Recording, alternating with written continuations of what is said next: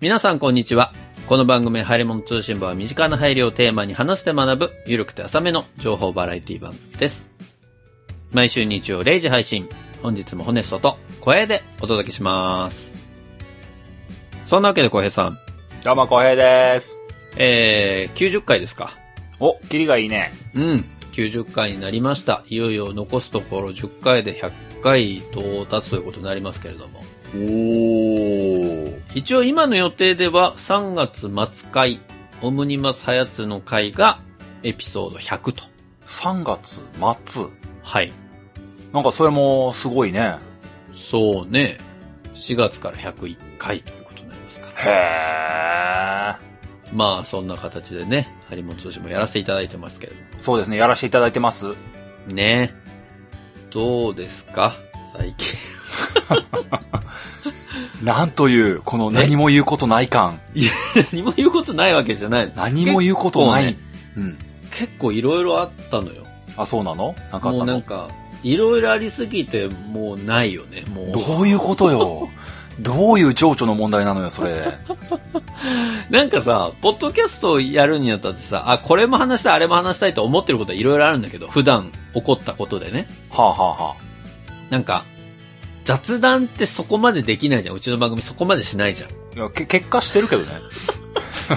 そ、そうなのよ。あ、あれでは、こう、入りきらない、もっと長めの雑談をしたい時があるんだけど、はあ、はあはあ、それを消化できないまま、今までもうポイポイ捨ててんだよね、その雑談。なるほど、なるほど。なんかそれはちょっと残念だなと思う反面、とはいえなんかもう、そういえばラジオやる気でもない し。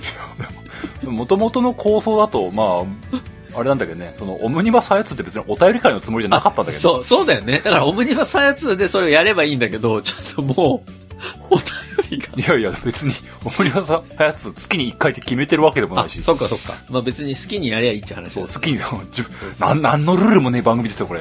勝手に呪縛をね、入れましたけど。いやいや、そう、前回言うの忘れてましたけど、何ですか年末年始、年末年始。あの、我々、こう、ね、ハヤツクラシックをありましたね。お届けしたじゃないですか。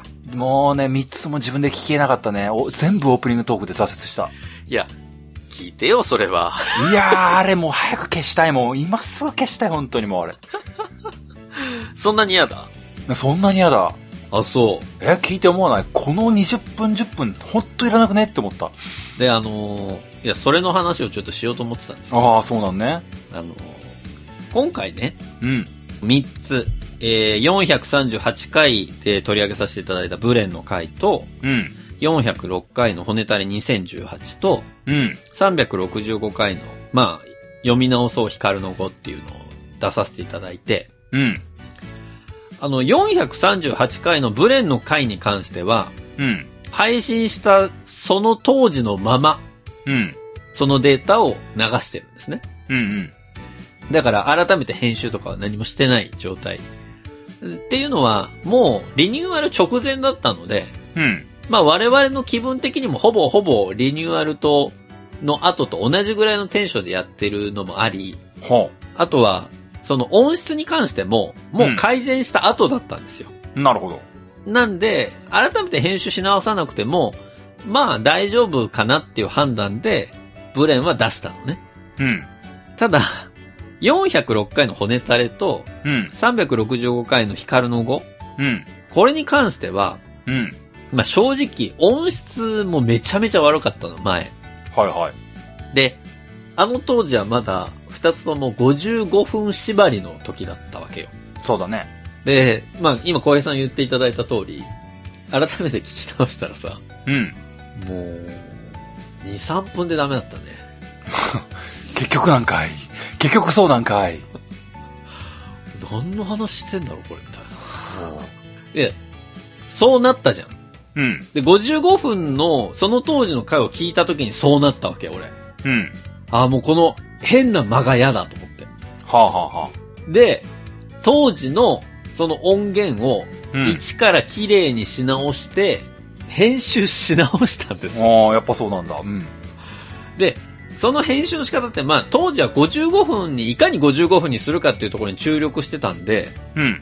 もうなんだろうな、その、僕と小平さんの喋る間とかって、あんまり編集しなかったんですよ。うん。二人がちょっと黙っちゃったら、そのまま黙っちゃった部分を放送してたっていう感じだったんだけど、もうん。う耐えれなくて。耐えれなくて。今のこの編集してる私からすると、はあ、はあはこんなの番組じゃねえと思ってるけど。よくこれを流してたなと思うぐらいの感覚に今なっちゃってたんで、あ、なるほど。あ骨タレと、えっと、ヒカルの5に関しては、今の編集のやり方で間を詰めたりして、聞きやすく一応したつもりなの。うん。その結果なんか2、3分削れてたよね。そうそうそう。結局ね、2, 2分か3分削れたんだけど、なんだろうね。それでもあのオープニングのやばさいや、やばいよ、もう。もう、削っといて、もう、ここ丸々、オープニングと丸ごと削っていいんじゃないかってレベルの話だったよ。あのね、俺ほんと考えたよ。あれを丸々削って、今の俺が差し込みで入れようかなとも思ってたもん。さあ、今回はですね、えー、ハヤツークラシックとしてみたいな。 そんなん入れて本編だけ流してもいいのかなと思ってたけど。まあでも当時のやつ聞きたい方もいらっしゃるかなと思って一応そのままにしましたけどね。いるのかなわかんない。あの、だから比較すると面白いと思うよ。編集の仕方全然違うんで。いやー、もう、初めて聞いた人聞けましたあのオープニングトーク。なっけーし、なんか中身ねえし、これなんだこれーって。ほんとびっくりするよね。ねえ。まあ、こん今もあんま変わってないんだけど、中身ないオープニングトークっていうのは。そうなんでもなんかさ、昔のやつやっぱ聞けないね。聞けないね、もう。聞けない。まあ、それこそ、ヒカルの5とかやってた時はもう暗黒期真っ只中だった気がするから。まあ、だからこそ、過去回全部消したってのもあんだけどな。まあ、そうね。そうそうそう。黒歴史は一旦消そうっていう話だった。うん、それをわざわざ自分で掘り起こしてるからこんなこと思うんだけどな。でも、まだね、ギリ、3回だけだったから、まだ聞かないでおこうっていうの。聞かないでおこう無理だったんだけどね、俺再編集してるから。全部聞き直してんだけどさ。でもまあまあ耐えれましたけど。なるほどね。まあ皆さんいかがだったんですかねその、聞き直してみて。昔はその教授と学生っていう設定があったりとか、うん。ね、音楽も全然違ったりとか、オープニングのね、あの定型文も全然違ったりとかしましたけど。うん。あの、リニューアル後から聞いていただいた方は、新鮮に移ったのかなっていう気もするしね。そうだな。うん。今の方がまだマシだなって思ってもらえてたらいいなって思ってます。そうね。リニューアルして、あ、やっぱりリニューアルの方が落ち着くわって思ってもらった方が、私としてはいいかなと思うし、うん音質もね、だいぶ今の方が綺麗に聞こえると思いますので、うんぜひ、今後ともよろしくお願いしたいと思いますよ。 うん。うん、そうですね。そのうち消しますよ。何のオープニングなのこれ。 本当だよ。まあ、そんなわけで、えー今日の本編に早速入っていきたいと思うんですけれども、うん。今日は浩平さんが話を持ってきていただきました。今日は流行ってない話題をします。ほう。嵐の話をします。嵐。もう活動が休止した嵐の話します。うん。前回の僕の鬼滅の刃の時もそうなんですけども、うん。去年ドピークだったねっていうのを、もう過ぎた後にうん。風が吹きすさんで止んだところで話をしだすという、ああ。流行り物としてもっていうタイトルからすると、うん。内容とタイトルが合ってないんですけども、はい。もうちょっとね、しないと僕、向き合えないなと思ったんでね。嵐にま嵐だの活僕、動う休止んにうん、まだ僕はちょっと消化できてないからね。あ、そうん。う。ほなのでね、今日は、まあ、最後に嵐の話をして、もうな、泣いて終わっていこうかなと思ってます。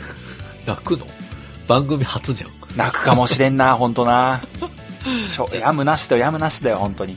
じゃあ早速、本編の方に入っていきたいと思います。うん。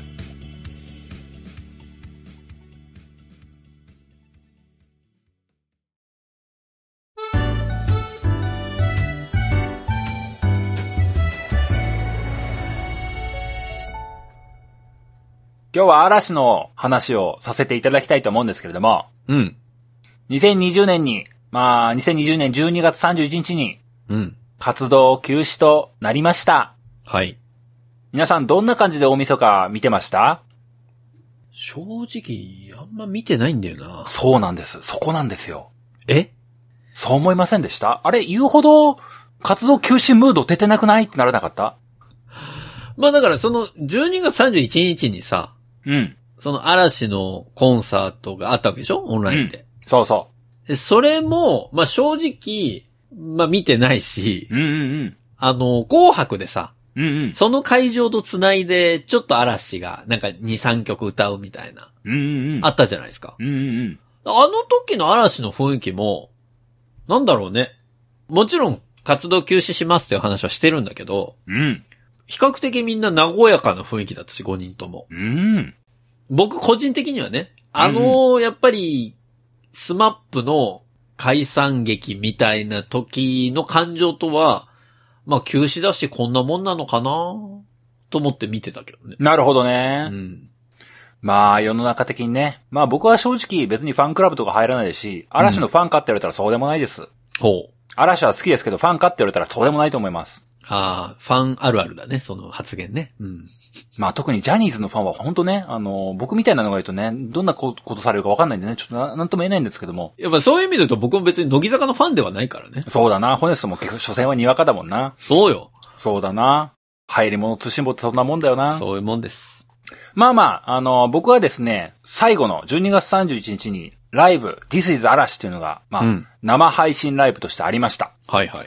まあその事実はしてたんですけども、うん。それを見てしまうと、いよいよ僕は立ち直れないかもしれないなと思って見ないという選択をしたんですね。あ、そうなんだ。うん。ほただ、その見ないという選択をした12月31日、地上波での嵐の扱いの薄さよ。う。まあでも、しょうがないんじゃないまあ、薄かったね。他の人とほぼ一緒だったからね、紅白とかに関してはそうだし。紅白もだし、まあ当然なんだけども、ジャニーズカウントダウンライブでも全く出ないっていうね。まあ、そうね、全く出ない代わりになんか後輩の子たちが嵐の曲を歌うみたいな、まあそんな感じだったよね。それは求めてないんだよ。わかってるよ。嵐が見たかったなっていうのはわかるけど、その、わ、うん。 まあまあでも、そういうことなのよ。あの、まあ当然ですよ。あの、そう、まあしょうがないけどね。裏で有料ライブやってんだもん。そうよ。それ出る、出ることできない。たださ、その、個人的には よ。これ、まあ、わがままだとは思うけど、別に私もそんな嵐のファンっていうわけではないけど、うんなんかこう理想的にはさ、その会場のライブは、うん。年は越さなかったわけじゃん。うん。あの、通信環境の影響もあって、うん。まあ、早めにね、そのオンラインライブっていうのは終わりましょうってことで終わってさ、うん。うん。年を越す瞬間はさ、うん。まあ、言ったら空いてるわけじゃん。そうだね。で、その時にジャニーズカウントダウンがやってるわけじゃん。そうだね。で、そのカウントダウンのその前15分のさ、うん。あの時に最後ちょろっとだけ繋いで出て欲しかったなって気持ちはあるよ。そうそう。僕もそれを期待してカウントダウンライブ見て、あれ越しちゃったーってなったよね。そう、その後に、フジテレビ嵐のぶっ壊すって思ったよね。いや、NHK じゃないん で。でも、あ、そうなんだ、とは思ってたね、正直ね。まあね、良くも悪くもうん。活動休止。はい。ことをあまり大きくしすぎるのも良くないですよね。うん。さらっと終わっていくという判断も一つなのかもしれない。うん。ただまあ、まあ、地上波レベルで、その活動休止を見届けていこうと思っていた僕にはちょっと、表紙抜けの大晦日だったわけですよね。ほうほうほうほう。あれ、終わっちゃった。休止しちゃった。そうね。寝るか。年越し感も薄れるよね、そうなるとね。肩透かし、年越しでしたね。うん、肩透かし年越しで言わないの。言いづらいな、また肩透かし年越して。スッと終わってってね、うん。あ、もう、大野くんに会えないんだっていうのがこうよ、元旦の朝にこう、じわじわ来るよね。はーって。まあまあ、そうなるわね。そういう人も多かったのかな。だから、オンラインライブを見てない人たちは、逆にオンラインライブ見てた人たちはさ、その年越しをする前にもう年越し感が出ちゃってたわけだもんね。まあ、オンラインライブ見てないからわからないんですけどもいやね。まあわかんないけど、でも、なんかそんな感じなのかなとも思っちゃうわ。あの、逆に僕たちはさ、なんか、う来んのかなと思ったら来ないってなると。そう。うん。まあまあ、大晦日に関しては、そう。もうちょっと扱いあるかなって思ったけども、全然なかったなっていうのがこの正直な感想で、うん。これが僕の心に結構来ているんですよね。ほう。いやいや、もっとあのさ、別に、スマップ解散の時みたいにとは思わないよ。そこまでは思いませんけれども、うん。もうちょっと周りの空気も名残惜しめやっていうのが僕の中であるんですよ。おいおいお前らって日本国民と思うんですよね。名残惜し感はなかったね。なんかもう、2021年になっちゃったよっていう感じが今この、すごい今ってね、こう、いや、VS 魂とか、いや、うん、うん、うん、わかるわかる、わかるわかる、うんうん、うん、わかる、ニノさんちわかるわかる、うん、なんかおかしくない日本おかしくないって。小チャンネルじゃないんだよ。わかるよ、わかるよ。おう大野くんとも、もう結構、ま、松潤とももう会えないよっていうのをこう今、噛み締めてる僕は。なんっていうことがあってですね。はい。まあ僕の近況だけで言いますと、うんこれ収録してるのに1月9なんですよ。 9日。うん。この3連休、1月8から10日、もう配信時点では過ぎてる話なんですけども、うん。大晦日に行われたライブの This is 嵐がリピート配信が決定したんで、はいはい。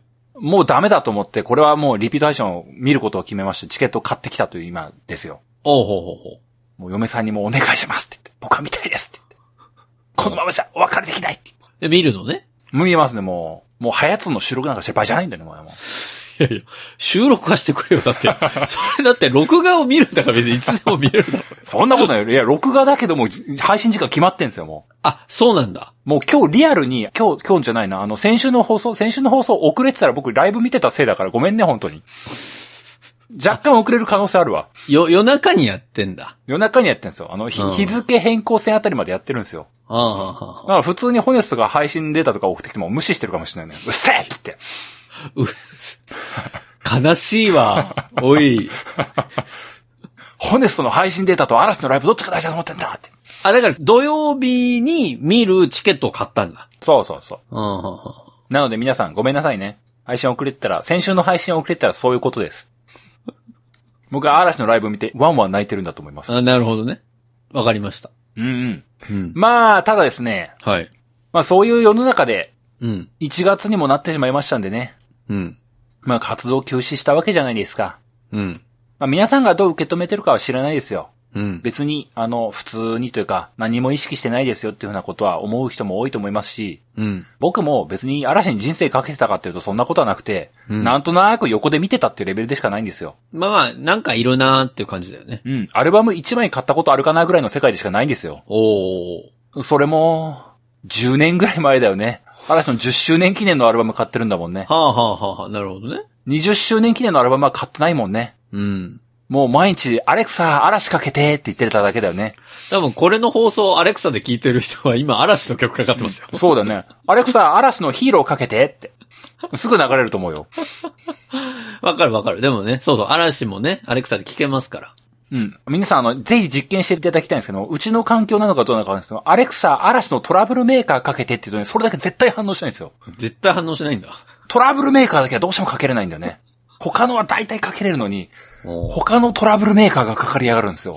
あな、なんでやーってずっと思ってます。トラブルメーカーいろいろありますからねな。んでやーっていうのがあるんで、皆さん、あの、アレクサ、嵐のトラブルメーカーかけてっていうのを皆さんのぜひ肉声で試してみてください。いや、とかからないから。今日のこの回聞いてる、その、スマートスピーカーで聞いてる人大変なことになっちゃう よ、それ。嵐の果てない空をかけてとか、嵐の君の歌をかけてとか、嵐の愛を叫べをかけて とか。いっぱいとこうかな。言わなくていいです。途中でもう一回ぐらい挟んどこうかな。 まあまあまあ、でもそ、そのぐらいの関係性なんですよ。僕も大したファンじゃないんですよ。はただ、僕は、まあ別に嵐に限らず、僕はすごくずっと思ってたことがあるんですけども、あ。うん。僕はジャニーズが好きなんですよね。ああ、なんか前も言ってたもんね、そんなこと。ジャニーズのアイドルが好きなんですよ。うん。なぜ好きかって言われると、うん。テレビにいっぱい出てたからなんですよ。それだけなんです。ああ、よく見てたからってことあのーそれこそ、今、ジャニーズ事務所って力なくなったなって思いますけども、うん。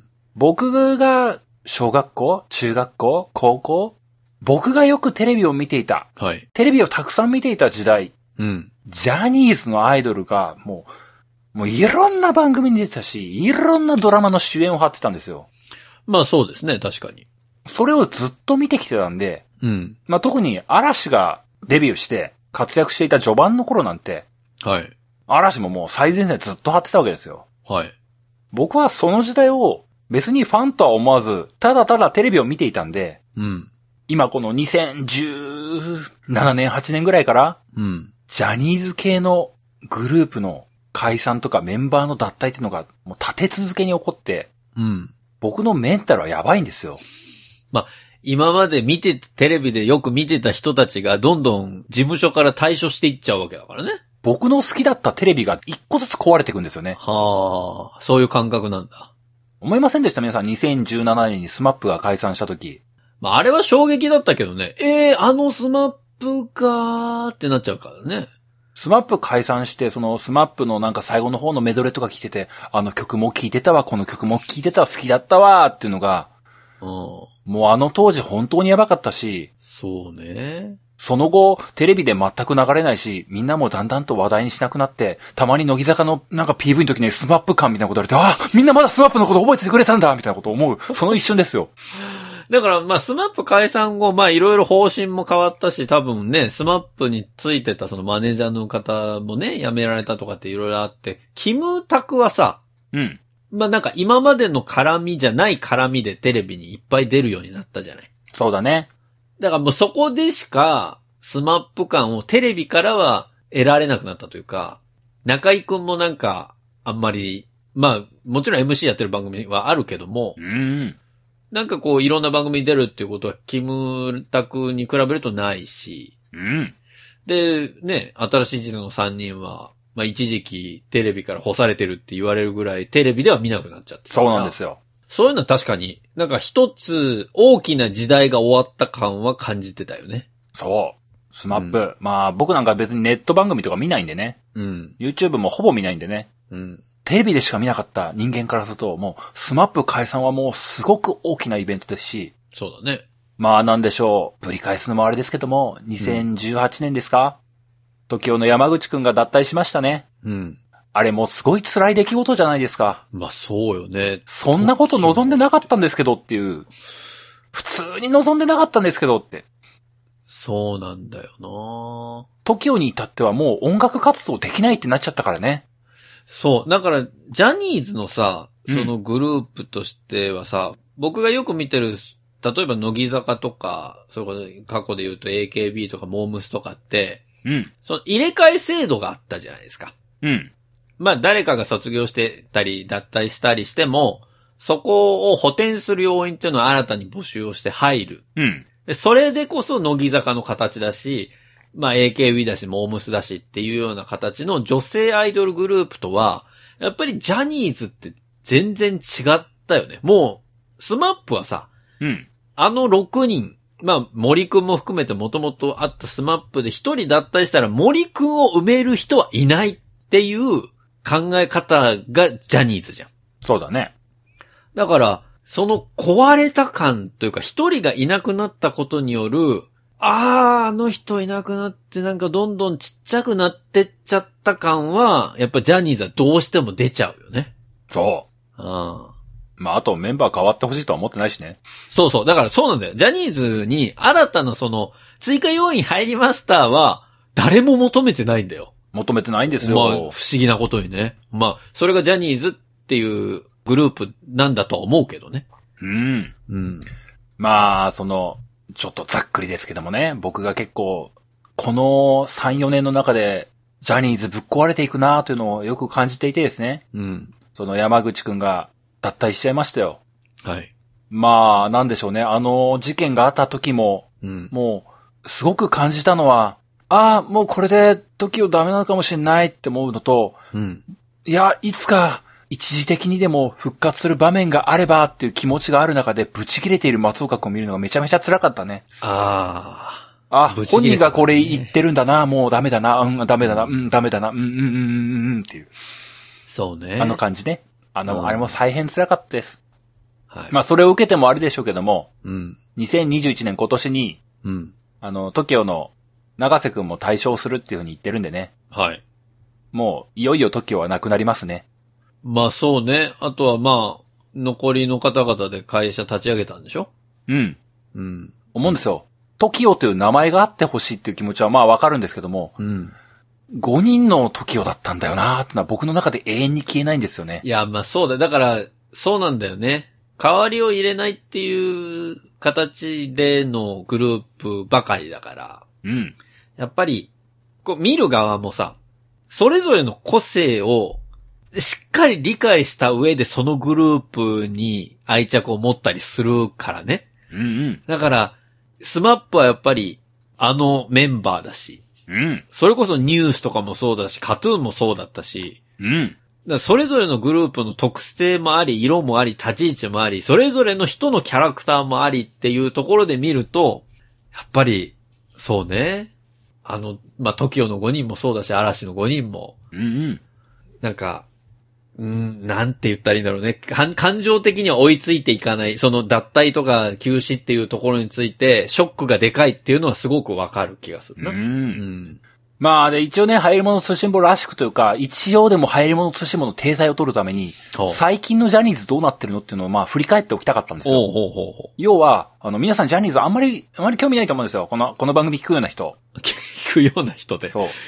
いや、多分リス興味ナーさん落とし入れるんです興味ない。ないでしょ、多分。あの、 いつもなんか SDGs がとかさ、鬼滅の刃がとか言ってる番組ですけども、あの、ジャニーズがどうのこうのって言っても多分興味はないと思ってるんですよ。まあそこまで追っかけ、深く追っかけてる人は少ないかもしれないね。なので、なのでね、せめてね、今日聞いた意味を見出していただくために、ちょっとだけご紹介したいのが、はいこの数年でジャニーズぶっ壊れたよねっていうのをちょっとだけ紹介したいんですよ。ほうほうほさっき言いましたけども、2017年にスマップが解散したんですよ。う。うん。ある種ここを起点になんですけども、まうんあ、その翌年に、2018年に TOKIO の山口くんが脱退したので、まあ TOKIO はが実質的に2018年からぶっ壊れたんですよ。はい。で、同年に滝ばが解散してるんですよね。あまあまあ。うんで、。タッキーはそのまま引退ですよ。表舞台から消えました。まあ社長になったからね。そう。社長副社長じゃなかったかあ、な副社長かな。うんうん。で、18年にはまた、あの、関ジャニの渋谷すばるっていう子も脱退したんですよね。しましたね。で、翌年に関ジャニの錦戸くんが脱退したんで、うん。あの関ジャニはもう、あるけど壊れたも当然ですよ。まあまあ、まだ残ってはいるけどね。そう、残ってはいるけども、でもそれは東京と一緒なんだわーってね。あまあまあ、だから、あるだけじゃねえかみたいな感じ。ニューニュースとかと一緒だよね。そうだな。まあまあ、ニュースはまあまあいいや。うん。おい。で、まあ、去年ですよ。2020年に中井くんが、元スマップの中井くんが対象して、うんまあ、手越がいろいろあって対象して、ヤマピーがいろいろあって対象したんですよ。うん。もうほぼ僕が見てたジャニーズいないんだよね。V6 だけなんじゃねえのっていう世界なんですよ。あと、キンキか。うんまあ、そうか。そうなんだよね。あと、キンキもね、キンキも、強しが病気になった時僕はいよいよ覚悟をしたよね。うん、本当にやばかった、あれは。まあ、そうね。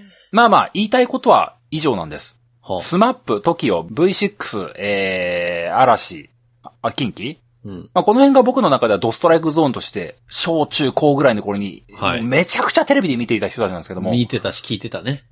もうほぼいないの。そうね。ほぼいないの。で、この2020年末に嵐が活動休止ってのは、ある意味僕にとっては完全なるとどめなんですよね。そうか。うーん、まあ、そうか、そうね。いろんな対処とか脱退があって、それは、もう正直、意図せず予期せぬ対処、うん。望んでいなかったもの。うん。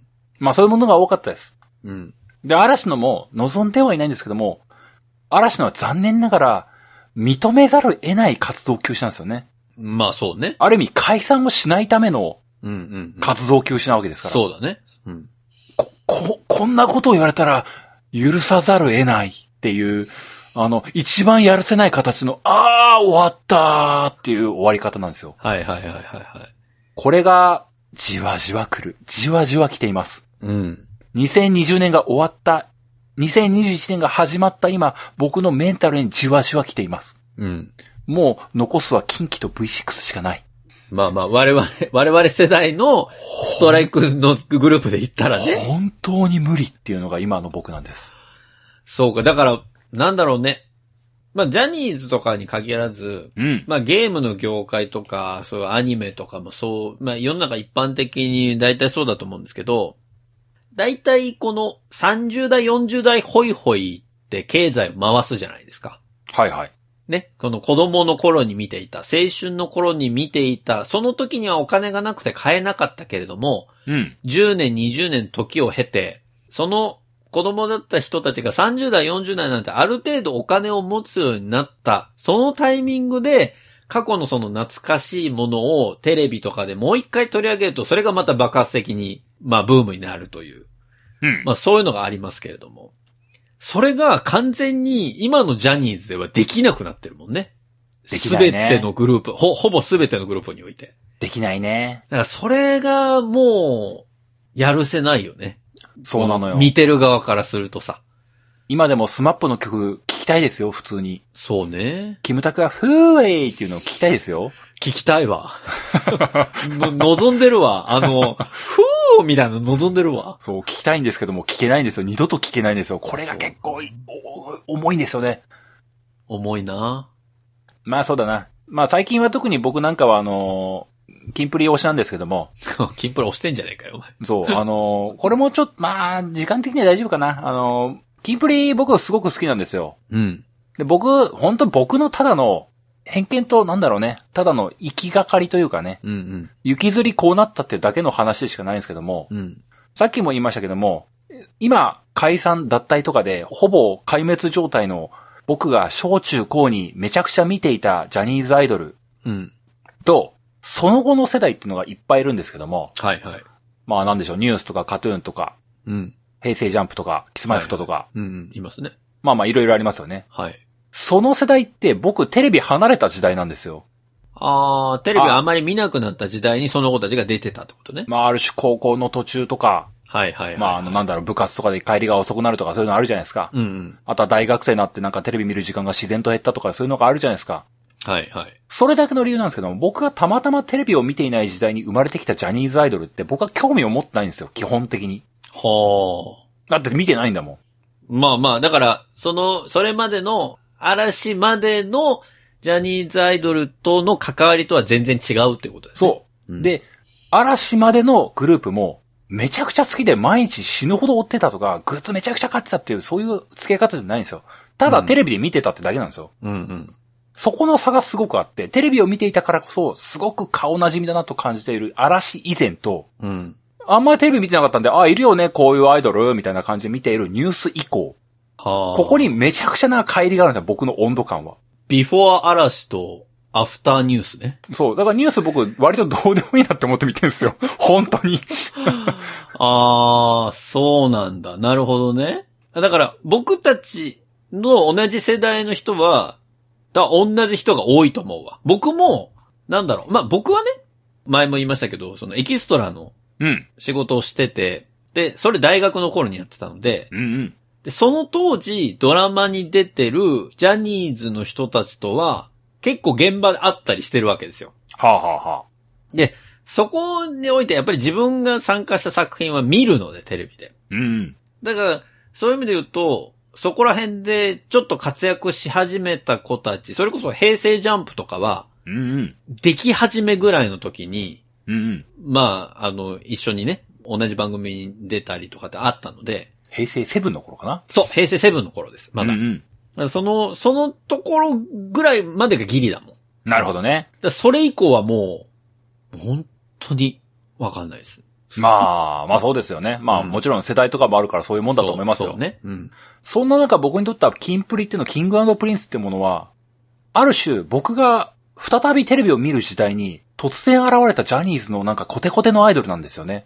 ほまあ、キンプリの設定を話してもしょうがない気がするんですけども、う。うん。キングプリンスって、あの、もともと、キングとプリンスの二つのユニットだったんですよ。うん、うん。なんだっけ、ミスターキングとミスタープリンスだったかなほで、まあ、それがガッチャンコしてキングプリンスになったっていう、そそういう設定なんですけどもね。う。うん。でそれって、キングとプリンスっていう通り、なんか、すごーくよくある、王子様設定みたいな映し出し方をすごいするんですよ。はいはいはいはい。これが、なんでしょうかこの6人のグループ、まあ今5人ですけども、うん。グループの中で2つのユニットがあるっていう設定と、うん。なんか王子様っぽいっていう路線がめちゃくちゃ V6 っぽくてめちゃくちゃキンキっぽいんですよ。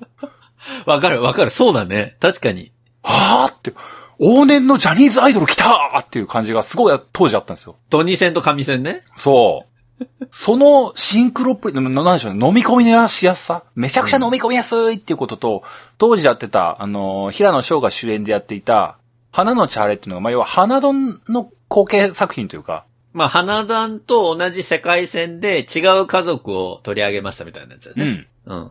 これが、もうさっきも言った通りですよ。あの、要は僕ら世代を激狙いしているドラマなんですよね。まあまあ、そうか。あ、漫画という。いうか。うん。あの、うん、まあ見ちゃいますし、もうもうい、思いっきりなんか、突然来た、なんか懐かしいな、このジャニーズのアイドルっぽいっていうところで、いきなり主演を張っている、ゴリ押しされているジャニーズアイドル。これは昔見ていたジャニーズのテレビと全く一緒の構図だったんですよ。そうかそうか。ジャニーズがジャニーズらしく出てるドラマだもんね。そう。あれはね。突然の平成初等感。わか何るこわかれるっていう。ああ。わかるよ。こわのかるわかる。導入の敷居の低さ、飲み込みのしやすさ。これが僕にすごくたまたまヒットしたんですよね。そうか。イケメンパラダイスみたいなもんだもんね。そうだね。それもあるかもしれない、超イね。ケメンたちがいっぱい出てくるっていう。まあ、あれもうん生田斗真くんとか出てましたか。そう。そしてちゃんとね、あの、花のシャレにはしっかり小栗旬が出てきたんで、その辺も僕のハートをキャッチしますよね。あの、花壇とのこのつながりでありましたからね。はぁ、小栗旬来たーってなるよね。まあ、キノって ね。 まあその時代僕はそれ、それをもう間近で見てたので。 ちょうど、ちょうどね。ね、あの、その頃ね、小畑のお兄さんもね、やたらと、まあ、昨日って言ってる時代だってね、こ その、うですね小栗旬を囲むフィールドがやたらとすごかった時代でもあるんですよね。確かにはぁーっね て。。確かに確かに。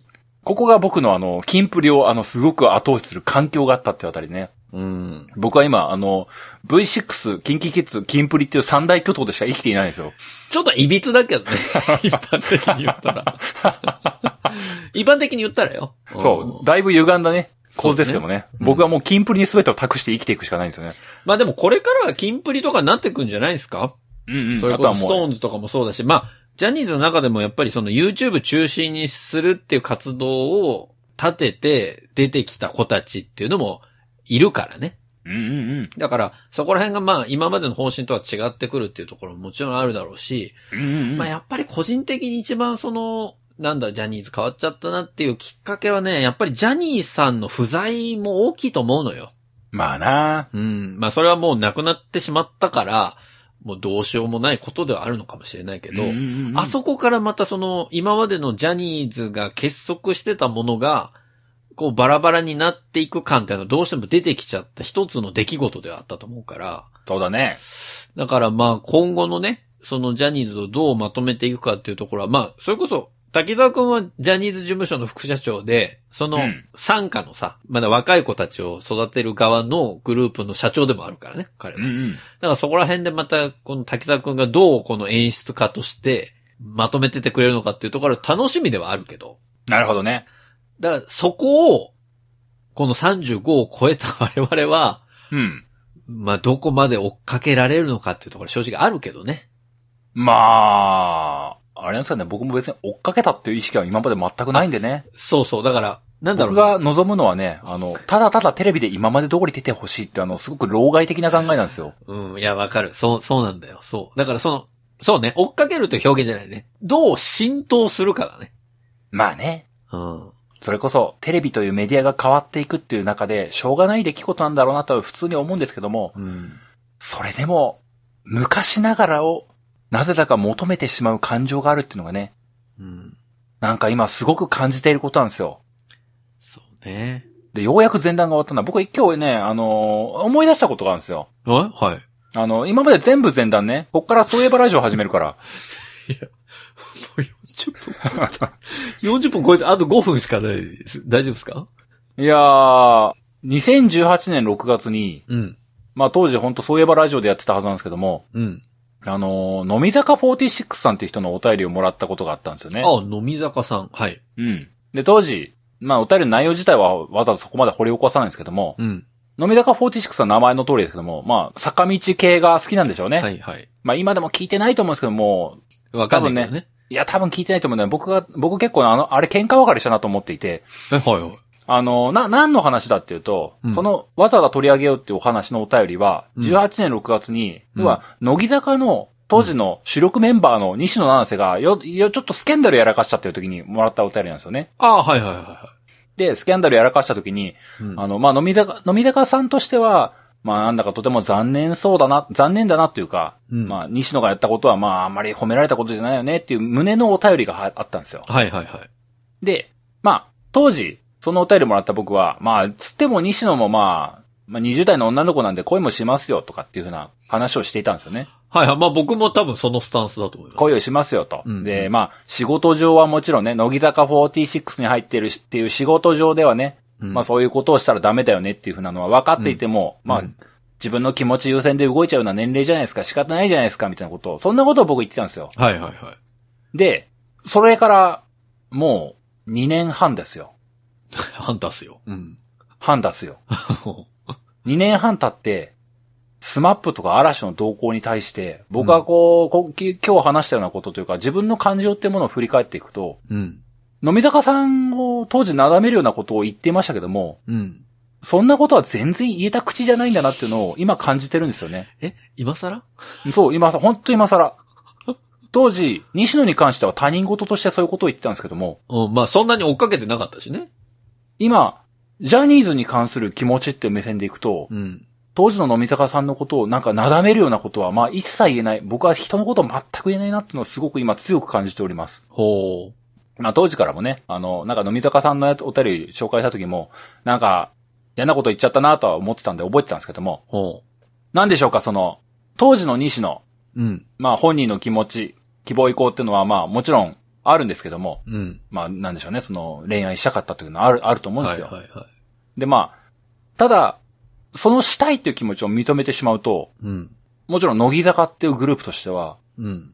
彼女たち自身を律するルールってものがなくなっちゃうんですか。そうね。それを OK としてしまったら。だはい。からまあ、そのルールを曲げることはダメなんですよ。はいはい。することはできないんですけども。うん。でもまあ当時の僕としては、西野自身を否定したいわけではないと。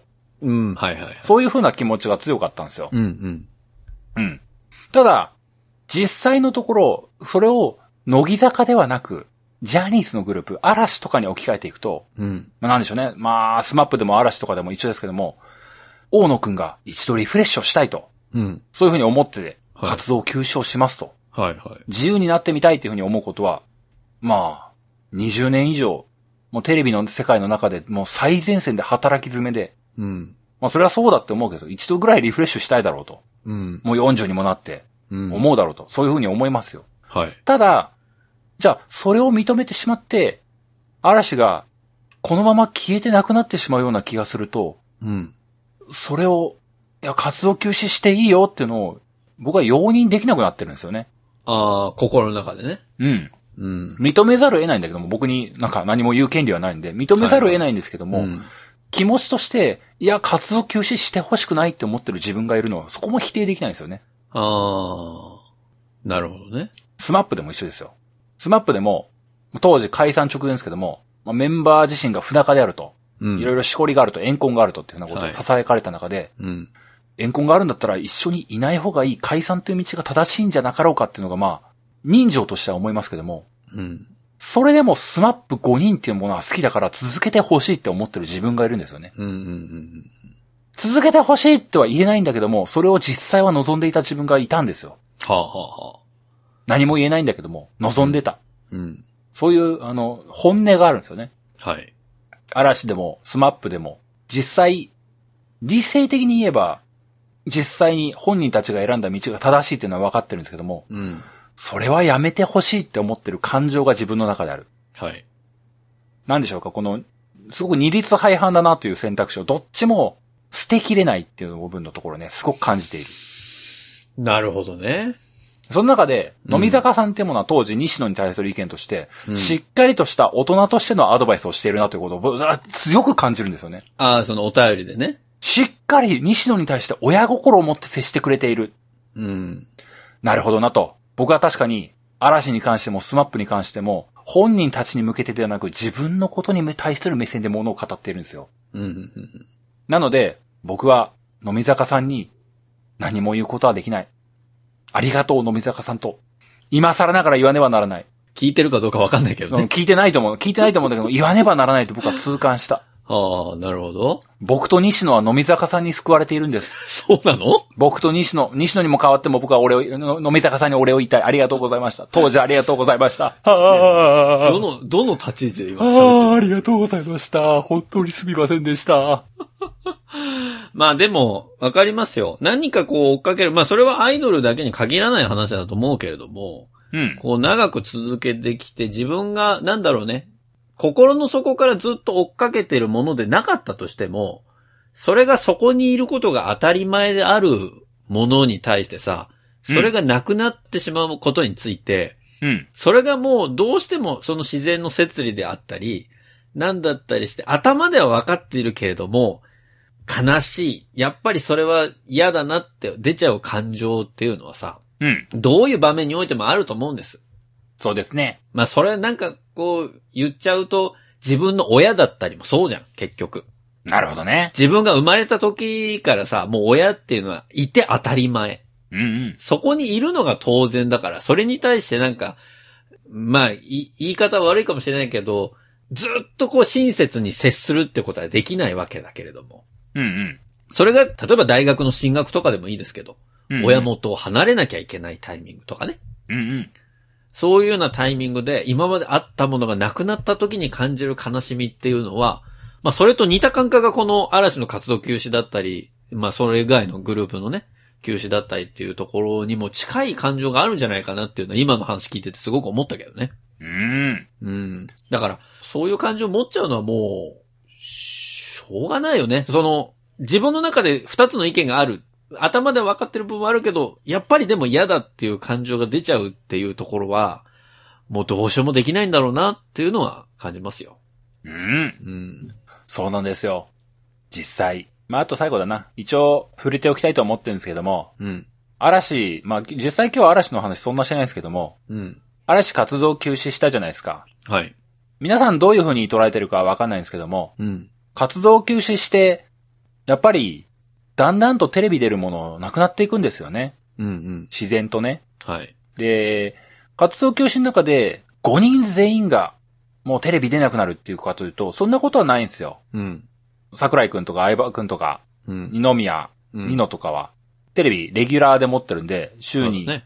1回とか2回とか、全うん然見ることはできるんですよね。はい。ただですね、大野くんは休みですけども、はい。松潤が出ないんですよね。そうだね。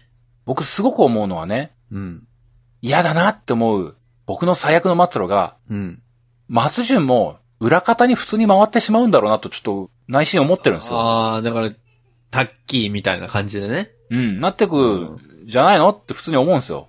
まあ、演出とかも結構ね、松潤がその嵐のやつやってたりとかもしたしね。うん、うん。だからその可能性は確かに捨てきれない。うん。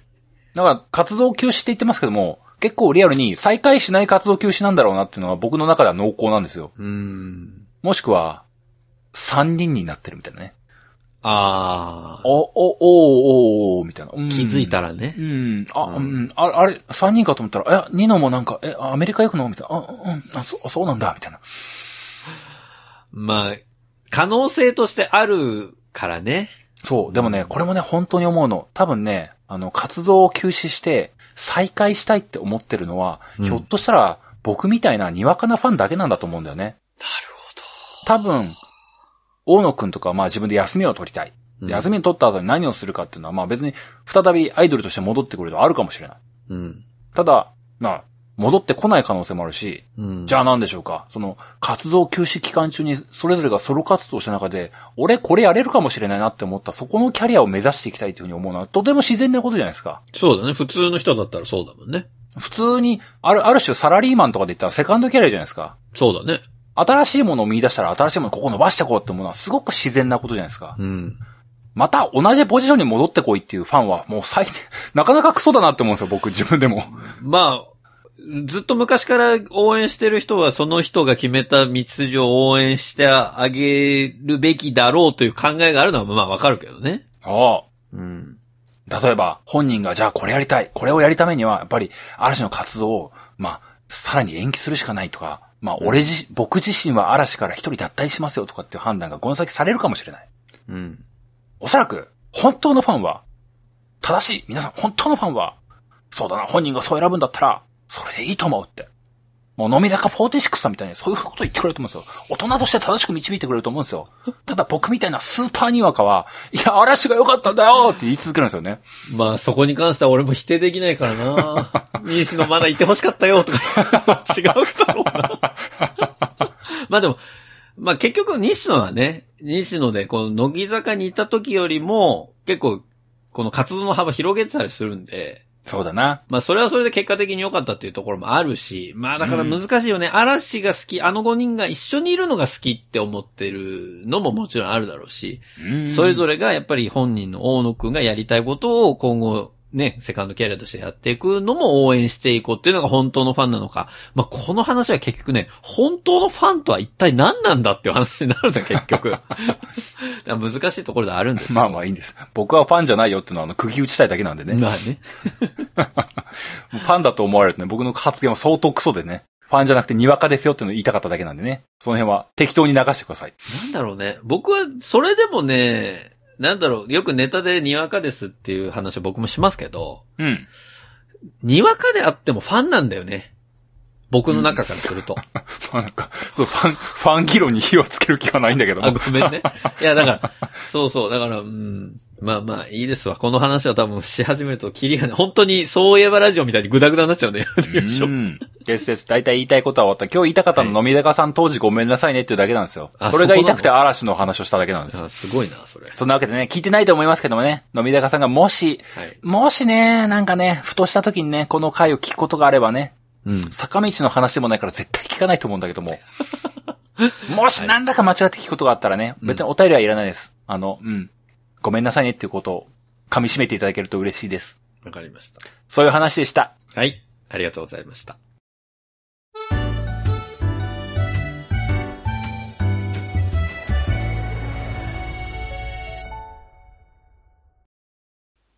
流行り物通信部は、パーソナリティ2人が考える面白みを優先した番組作りを行っております。番組内での商品、サービスの紹介は、面白みを優先するあまり、誤り、語弊のある表現を用いてしまう場合がございますので、内容の審議によくご注意いただくようお願いいたします。